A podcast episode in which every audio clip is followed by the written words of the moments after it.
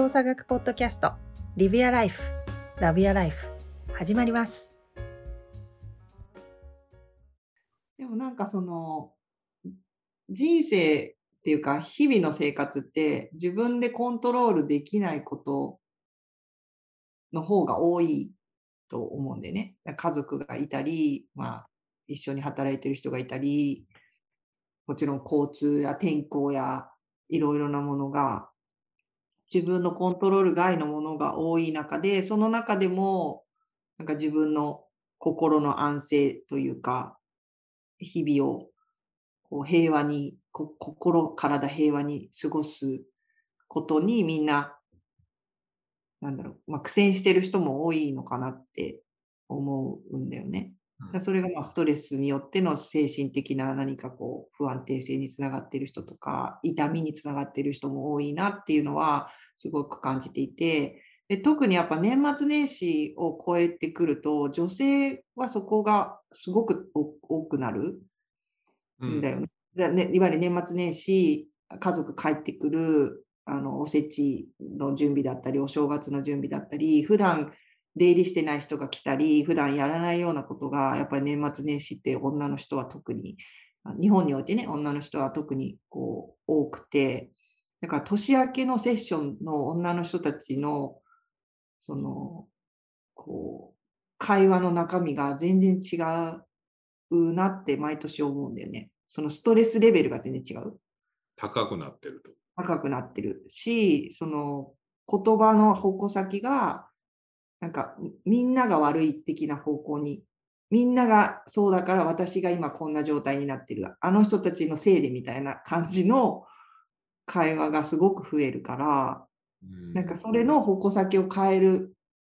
会話をなんかずっとし続ける私も結構疲れるんだけど、でもそれを変えれないの変えれない、まあ、相手を変えることはできないけどなな何かきっかけとなってそうそういったイレギュラーでかつあの自分のコントロールできないイベントでさえも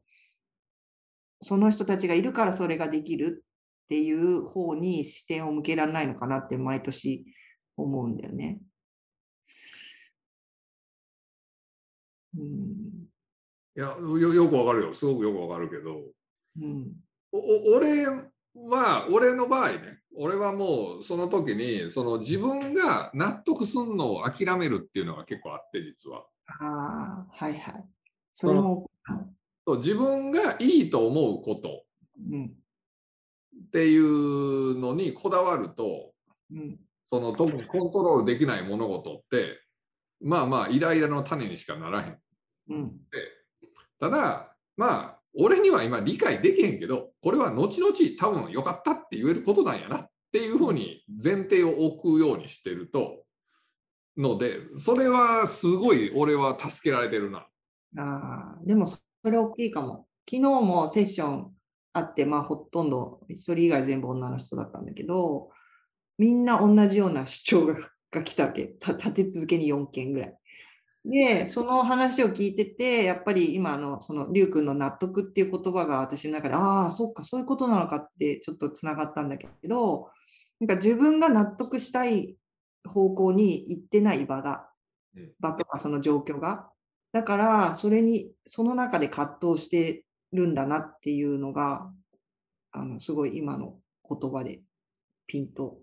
そうそう。だから結局そこって結構でかくてで女性の方がもしかしたら何て言うかなこれは分からへんでこれはもうその我々の進化的にもそう。女性の方がまあこう家族を守るだったり何かを守るっていうものがあるんであれば女性の方が多分納得が高い必要性があって男性の方が狩りに出てるんやったら狩りに出てる男性はなんか納得なんかないところにいるわけよ。何が起きるかわからないところにいるわけで。あそかイレギュラーなことが起こる中で自分も変えていかなきゃいけないのが、まあ、進化的には男性的な要素があると。あるのかもしれん、今話聞いてて。だから女性の方が納得するっていうことに対してのこだわりがすごく強くて、だからなんかこう納得できないことでイライラがすごい募るっていうのに対して我々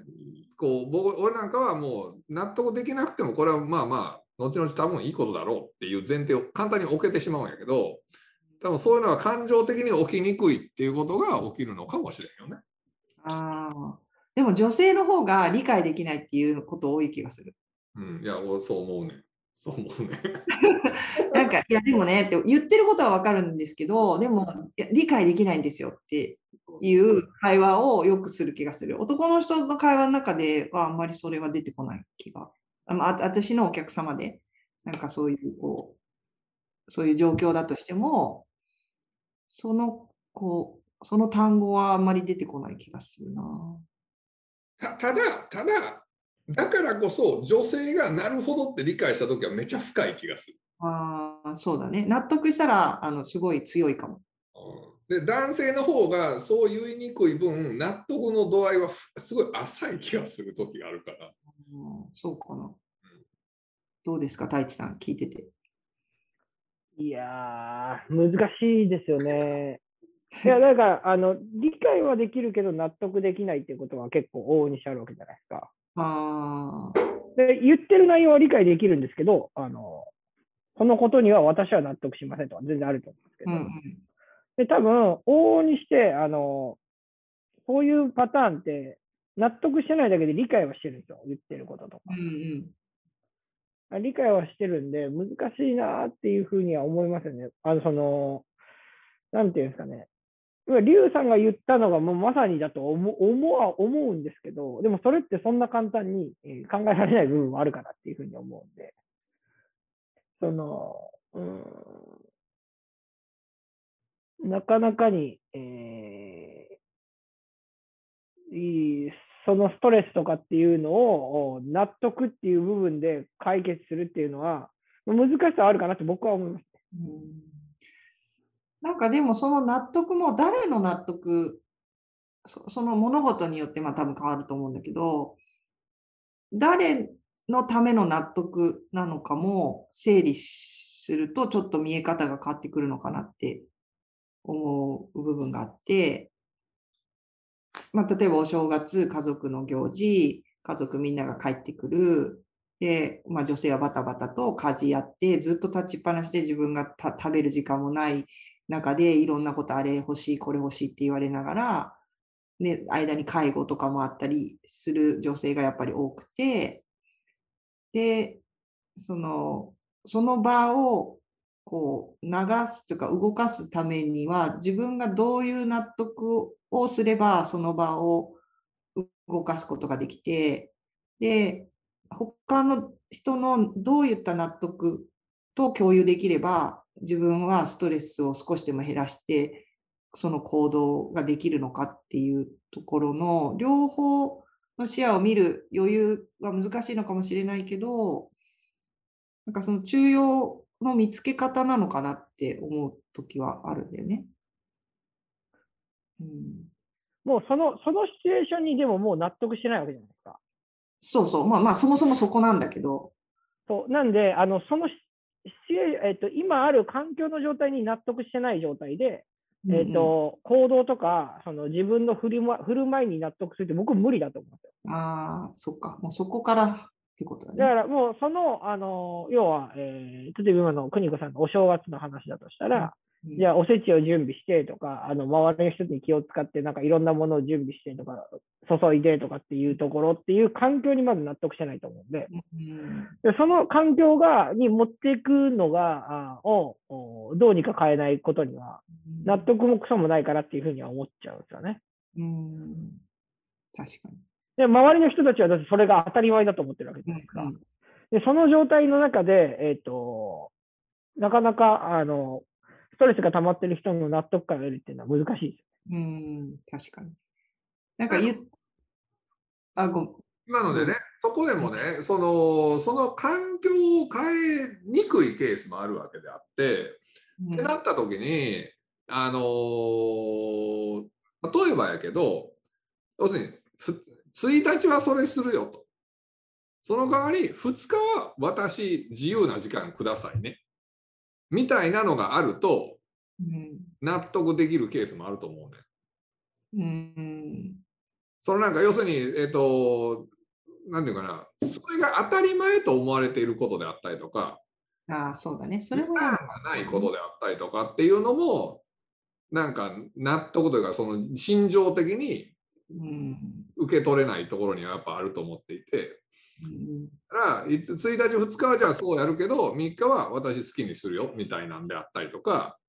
なんかそういうものだったりとか、極端な話、あのーそれは当たり前と思ってる環境の中であったとしても、例えば自分の旦那さんだったりみたいな人が、まあ、分かっててありがとうっていう言葉が出たりとかっていうだけで納得をしたりとかするわけで人っていうのは。そう。本当それも大きい。うん、当たり前と思われていて、感謝され、感謝、感謝してほしいとは思わないけど、でも、なんかそういう行動は感じたいみたいな。そうそうそうそうそうそう。っていうところはあると思うので、なんかこう、その辺はあるよね。うん、なんか自分の行動に対する承認が足りてないって感じてるのかもしれないね。うん、それはあると思うよ、絶対に。だからその承認をしてもらえたら多分、その、そのことすべてが自分にとっては受け入れられる。なんか納得できる。から、多分存在の承認と同時に、そこ、それをやってくれているってことに対しての承認を望んでるのかもしれないね。だからそれを当たり前と思ってしまっている人たちと、それを当たり前じゃないと思ってる人たちみたいなところになりがちなんやけど、なんか俺的には当たり前のことをやってるだけでありがとうでいいんじゃねえのと思うのよ。そのなんかプラスアルファのことをやらない当たりありがとうって言え言ってもらえないなんていうのではなくて当たり前のことを当たり前にやってくれてそれでありがとうっていう方がうん。なんかハッピーやなと思うけどな。なんだ、その、普段起こらないことが起こるっていう、例えばね、電車が急に止まるとか、あの、足止め食らうとか、で、そ、で、突然、今今月、えー何々の時間、3時間電気消えますみたいな、その普段当たり前にあるものが突然使えなくなったり、できなくなったりした瞬間に、わあ、普段どんだけ自分ね、楽してたっていうか、それを受けてたんだっていうのが分かって、ありがたさが分かるとかってよく言うじゃん。亡くなって初めて分かるありがたさみたいな。そそれが多分、すべてにおいてありすぎちゃうのかもしれないね。あることが当たり前になりすぎてて、それに対しての、なんだろう、感謝というか、ありがたみが薄れちゃってることが、すべてにおいてあることによって、起こってるこうストレスというか、不均衡があるのかなって今、話を聞いてて思った。そう。でででな結局そこでなだから常にありがたいと感じようっていうのは俺は無理やと思うのよ。人間慣れるし、絶対に。ずっとそこにいたら慣れてくるから絶対に。それをありがたいありがたいってずっと思ってるほど仏じゃないと思うねみんな。な 俺はそうやから。うん。だから逆にそうじゃなくて当たり前のことにもありがとうっていうようにしようっていうふうにした方が俺は俺には回るのよねやっぱり、うん、絶対にだって当たり前になってくるもん。ずっとあったりとかそれが普通な長年続けばさ。うん。でもそれって口だけじゃんって言われないの？だから当たり前にそこにあることに感謝をちゃんとするというふうにした方がいいよねっていうところなんじゃない？があありがとねって言ったのが、なんか心こもってないよねみたいに言われないの。いやいやまあまああのなんやろ、うん、言われんことはないけどちゃんと言うようにしてるよ。ああ、いやでも本当そうだよね。なんだろう、こう、うーん、最近自分がコントロールできないことでイライラしたことあんまない、二人ともじゃん。割ともう何に対しても割とこう自分でじゃあどうするかな、この状況でっていうふうに思考シフトできるような感じって思ってたけど全然嘘やったことに最近気づいてるかな。何それそうさ子供子供ああ、はいはい。もうもう子供が生まれて、ある程度もう全然いけるし、全然大丈夫やと思ってたら、もう全然嘘やったな。ここまでコントロールが効かなくて、こんなにもイライラするかっていうことを、あの目の当たりにしてるのは子供やわ。ああ。でもそう、多くの人がまあ子育てを経験するわけじゃん。うんね。でも、そこでそれだけ自分がコントロール効かない存在がいる中で生きていってる経験があるのに、それからは一生その学びは続かないのかな？まあ、だからコントロールしようとする人は多いんじゃないの？やっぱり。ああ、なるほどね。そうか、そうか。で。うんなるほど。それですらもコントロールできないんだけど、コントロール、どうやったらコントロールできるかっていうことを考える方にマインドを持っていく。うんあとはなんかそのさっきの最初の話からもそうやけどなんかあ中庸間を見つけるって大事やなと思っててうんその自分の100%納得できる状況と今の現状があまりにも離れてる時ってそれを100%のところに持ってくるようとするとうんあのもうものすごい壁が多いわけやん絶対に。まあ、無理強いをすることもそう出てくる。そうそうそうそう。ってなった時になんか真ん中ぐらいとか少なくとも自分がイライラせずにホッとできるラインぐらいとかにちょっとこうなんか妥協じゃなくてこう現実的にそれを調整していくことっていうのは結構大事だと思ってて。20%の納得感っていうのは存在しないのかな？いやなんかホッとするようなラインっていうのは多分あると思ってて。要するにマイナスやんイライラしてる時っていうのは。うんハッピーじゃないかもしれんけどホッとするラインっていうのは多分あってうん。まずはそこに行かないとうん。俺はそのイイライラしてるところからハッピーに急にはいかへんと思っていてまずそのホッとするラインに自分を持っていかないとあのいけなくてだからそそこは結構大事な感じなかな。でそこからだけでも変えていくっていうのは結構大事でそれを無理にハッピーまで自分の100%納得まで持っていこうとするとむそれは無理だからっていうそれは絶対無理だしみたいな話になっちゃうからうんっていうのは結構大事な気がするけどね。太一はなんかいやいや、僕は コントロールできないことの方が多いんでね。うんだからどうしてるの？いやいやいや、あのー自分がコントロールできると思ってることが、あのー自分の力不足で、えーうまくいかないことに対してイライラすることはよくあります。うんうんうんうん。それは全然あるんで。うんただ、あのーさっきの話じゃないですけど、自分がイライラしてる状態をお周りに見せちゃうと、えー、なんだろうな。周りがイライラしやすい環境になっちゃうんで、うんで、それでイライラされると、こっちもまたさらにちょっと嫌になる気持ちになるじゃないですか。うんなんで、えっと、いわゆる、うん仕事は別ですけど、お日常生活とか、特に近い人とか、家族とか、そういう、えっと、仲のいい友達とかいるじゃないですか。そういう人といるときは、まあ、基本、あの、周りがイライラすると自分もイライラするんだから、あの、負のスパイラルに入るなっていうふうに思うんで、あの、そこは気をつけます。うん気をつけるのと、あと大抵、あの、邦子さんさっき、あの、ありがとうの時に、あの、口だけじゃんって言ってるじゃないですか。いや、もうね、それでいいんですよ。いや、口だけじゃんって言われて、いや、そんなことないですよって一ネタになるんで、うん空間は和むんですよ、それで。ああ、そういうことね。そうそうそう。そっちのやりとりそのものがそうそうそうポイントである。もう、いや、口だけじゃんって言われたらもうこっちのもんで、あの、そっから下手に出ればいいだけの話なんで。うんいやいやいや、そんなことないですよ、もう心の底から思ってますよって言って、で、いや、すいやそんなことないみたいになった時に、あのたまにあのお菓子、ちょっと高めのお菓子買っていくとか。いや、あのね、えお金ってね、僕ね、そうやって使わなきゃダメだなとまさにまさにまさにそう思う。あ結局、あの、なんかお菓子とかもらって嫌な気持ちになる人ってなかなかいないと思うんですよ。特に近い人とかは。近い人とかはね。うんだってそこに、いや、なんかこれ裏があるなとかって、あの、仕事とかだったらもしかしたらあるかもしれないですけど、いわゆる家族だとか、あの仲のいい友達にそれってあんまないじゃないですか。いや、あるよ、裏。あるいは、いやいやいや、あの、裏って言って、変ななんかあるかもしれないって言っても、あの嬉しいのは嬉しいじゃないですか。まあまあもらったら。そうそうそう。で、あのーそういうものがあるだけで、あのその場が和むので、うん。僕、そういうのは大切だなっていうふうには思いますね。うん。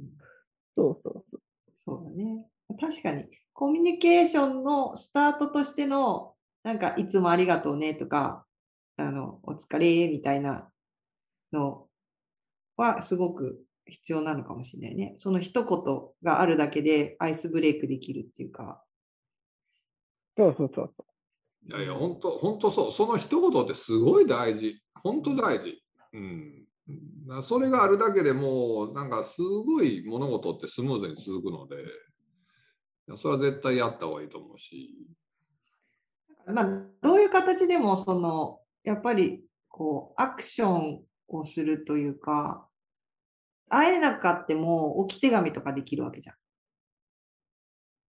うん。あんまりしない？だからうちのスタッフで、うちのスタッフで、あの、レッスンが同じ日にあったりとかして、で、私がレッスンに入ってる間にその子が帰っちゃったりとかするのね、時間的に。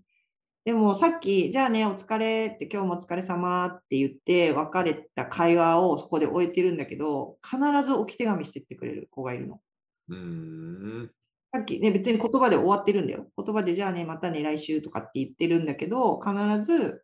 あの、お疲れ様ですって言って、なんとかかんとかですって言って、一言、あの、紙に書いて、机の上に置いてってくれる子がいて、なんか、本当そういうアクション一つが、その場というか関係性を変えていくし、たとえその前になんか意見の相違があったとしても、その一つのアクションで、物事次次の時の時間のスタートが変わってくるって思っていていろいろその自分でコントロールできないこととか相手の行動に対して腑に落ちないこととかってたくさんあると思うんだけどでも面として面と向かって何か言えないことがあるんだったらそういう形でちょっとこうねあの今日もお疲れ様なのかあの、またねなのか、本当一行でもいいから、自分の名前と相手の名前と、その一行メッセージを書いて送ってたりとか、置いていったりとかするだけでも、ちょっと物事を自分のコントロール内に引き寄せることができるんじゃないかなって、ちょっと今の話、太一のあのお菓子の話からふとそんな想像が浮かんだんだけど、結構やれることってきっといろいろあるんだろうなって、今、2人の話を聞きながら思ってたんだよね。そう、あの、やその、そあ、どうぞ。いやいや、あの、結局だから、そんなちっちゃいことからでいいんじゃないって思うのよね。なんか、大きなことをガサッとやろうとすると大変なので、本当その一言だったりとか、本当お菓子、な、チロルチョコ1個でもいいや。なんか、なそんなのいいのよ。でそういうちょっとした1個のちっちゃい行動からでよくて多分。そこからまず始めるっていうことをしないと、多分今のその状況が本当1ミリでも変われば何か新しい世界が開けていけるから絶対に。だからそのちっちゃな行動っていうのはすごく大事な気がするよね。バタフライエフェクトだね、大地。うん。もうね、ちょっとした行動がね、どこに影響を及ぼしてるかわかんないんでね。なんて。そう。え、たち何言おうとしてたの？あ、いやいや、その邦子さんの職場の方はすごいコミュニケーションがうまい方だなっていうふうには思います。うん。で結局、その、それって、えっ、と、すみません、僕戦略的になっちゃいますけど、邦子さんはそういうのが好きだっていうのは分かってるじゃないですか。会まあ、話してる私がいつも書いていくからね。そうそうそう。だから、あの、あ、この人はこういうのが好きなんだなっていう。やばいそのその落とし穴、私はその落とし穴にあ、落ちていやいやいや、僕僕みたいにそういう戦略的なくて穴ハ、マってたらええ落とし穴やねんって別に。違う違うあの多分その方は純粋にやられてるんですよ。純粋にやられてるんですけど、でも結局、それにはまるはまらないって、その人の相手がどう、そういうものをどういう特徴の人かによるわけじゃないですか。確かに。そう。だから、あのーそういうのって、でもココミュニケーションの能力だと思うんで、うんうん。それを、あの素でできる方もいるし、何も考えずに本当にできる方もいるし、あの戦略的にする方もいるじゃないですか。うん、そうだね。で僕はす別に戦略だろうが素だろうがどうでもいいと思ってて、うんそれは総じてコミュニケーション能が高いので。うんうんそう。で、それがなんか、なんていうんですかね、あのーえーそういうもんだっていうよりはもう、なんていうんですかね、コミュニケーションも動的な流れなので、うんそうだから合う合わないがある、ありますよね。いわゆるコミュニケーションとして、こういうことをやると常識的にすごい相手が喜んでくれるって言っても、その相手が、相手の、えー特徴によってはそれがね、はまらない場合もあるわけじゃないですかう。んちゃんとその相手との関係性を流れを読んで何をしていくかっていうのはすごく重要なポイントだなっていうふうに思うんで。で、それで相手が気持ちよくなってくれれば、うんえっと、例えばその人との時間が長いのであれば、相手が気持ちいいってことは、自分がコントロールできる環境を整えやすくなるってことなんで、自分自身が。確かに。そうだから、あの、すごい上手い方だなっていうふうに聞いてて思いましたね。そうだよね。いや、術中にはまってしまった。いやいや、そんなことないから。絶対素でやってるから。いや、ハマってたらええねん、ハマってたらええねん。そうそういやいや、もういつもね、なんかありがたいなって思う。終わって、レッスン終わって、ちょっと疲れているところに、そのメッセージを見ると、なんか、あちょっともうちょっと頑張ろうって思うから、本当いつもありがたいなと思うんだけどい。や、素敵な人です。方ですよね。わかる。あの、ちょっとした一言のちっちゃい手紙って、自分は絶対やらへんけど、あの、もらうとちょっと嬉しいよね。やっぱちょっと気持ち上がるよね。やらんかい。やってもらって嬉しいけど、自分はやらないっていう。そこもまたいやいや、いや自分はやらないんじゃないですよ。僕らはやらないんじゃないですよ。貯めてるんですよ、まだ。食べてるんだ。そうまだ使う時じゃないと思ってる。なるほど。そう、だからその、そんなやらない人が手紙を書いたってなったら、もうあの、あの雪明日雪降るんじゃないかぐらいな感じなわけじゃない。そうだよね。そうそうそうそう。それを使ってもらえるように頑張ろだから、だから貯めてるんですよ。う。なるほど。そうそうそうそう。そういうことか。なるほどね。じゃあ、私も。なんかそうやって見ると物事面白いね。なんかあんまり私はこうシンプルに単純にしか物を見ないから、ね、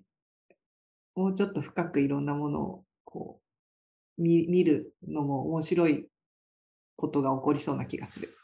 こう人との関係性を、うん、見つつ自分がその場でどういうふうな、うん、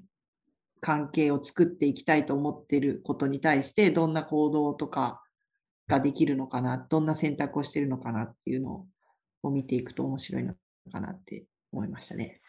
はい。ということで今日はあのちょっと不可抗力というかね自分でコントロールできることとできないことあるよね世の中ってでその時にそれをストレスと感じるのかそうじゃないのかっていうのは一体どんなところでこう違いが出るのかみたいな話をちょっとしてみました。年末年始であのイレギュラーなことが結構多かったり、えーこれからねあの受験がある人もいるしこの冬の寒さで体調崩されたりとかで3月から4月っていうのはまた日本においては、えー変化部署替えがあったり転職があったりいろんなちょっとイレギュラーなことがこれから4月にかけて起こりやすい時期ではあるかなと思うんですけれども、そんな中でもまあ自分が快適に少しでも過ごせる。うん、いつもりゅうくんが物事はグラデーションって言ってくれてますけど、まあ100%の何かではなくて20%や40%、60%、70%の中で自分がこう物事を見るっていうことも、それが何か助けになるんじゃないかなと思うので、そんな視点で、そんな気持ちで日々をちょっと過ごしていただけたらいいかなと思います。はい、今日もありがとうございました。ありがとうございました。ありがとうございました。今日もありがとうございましたまた次回 Live Your Life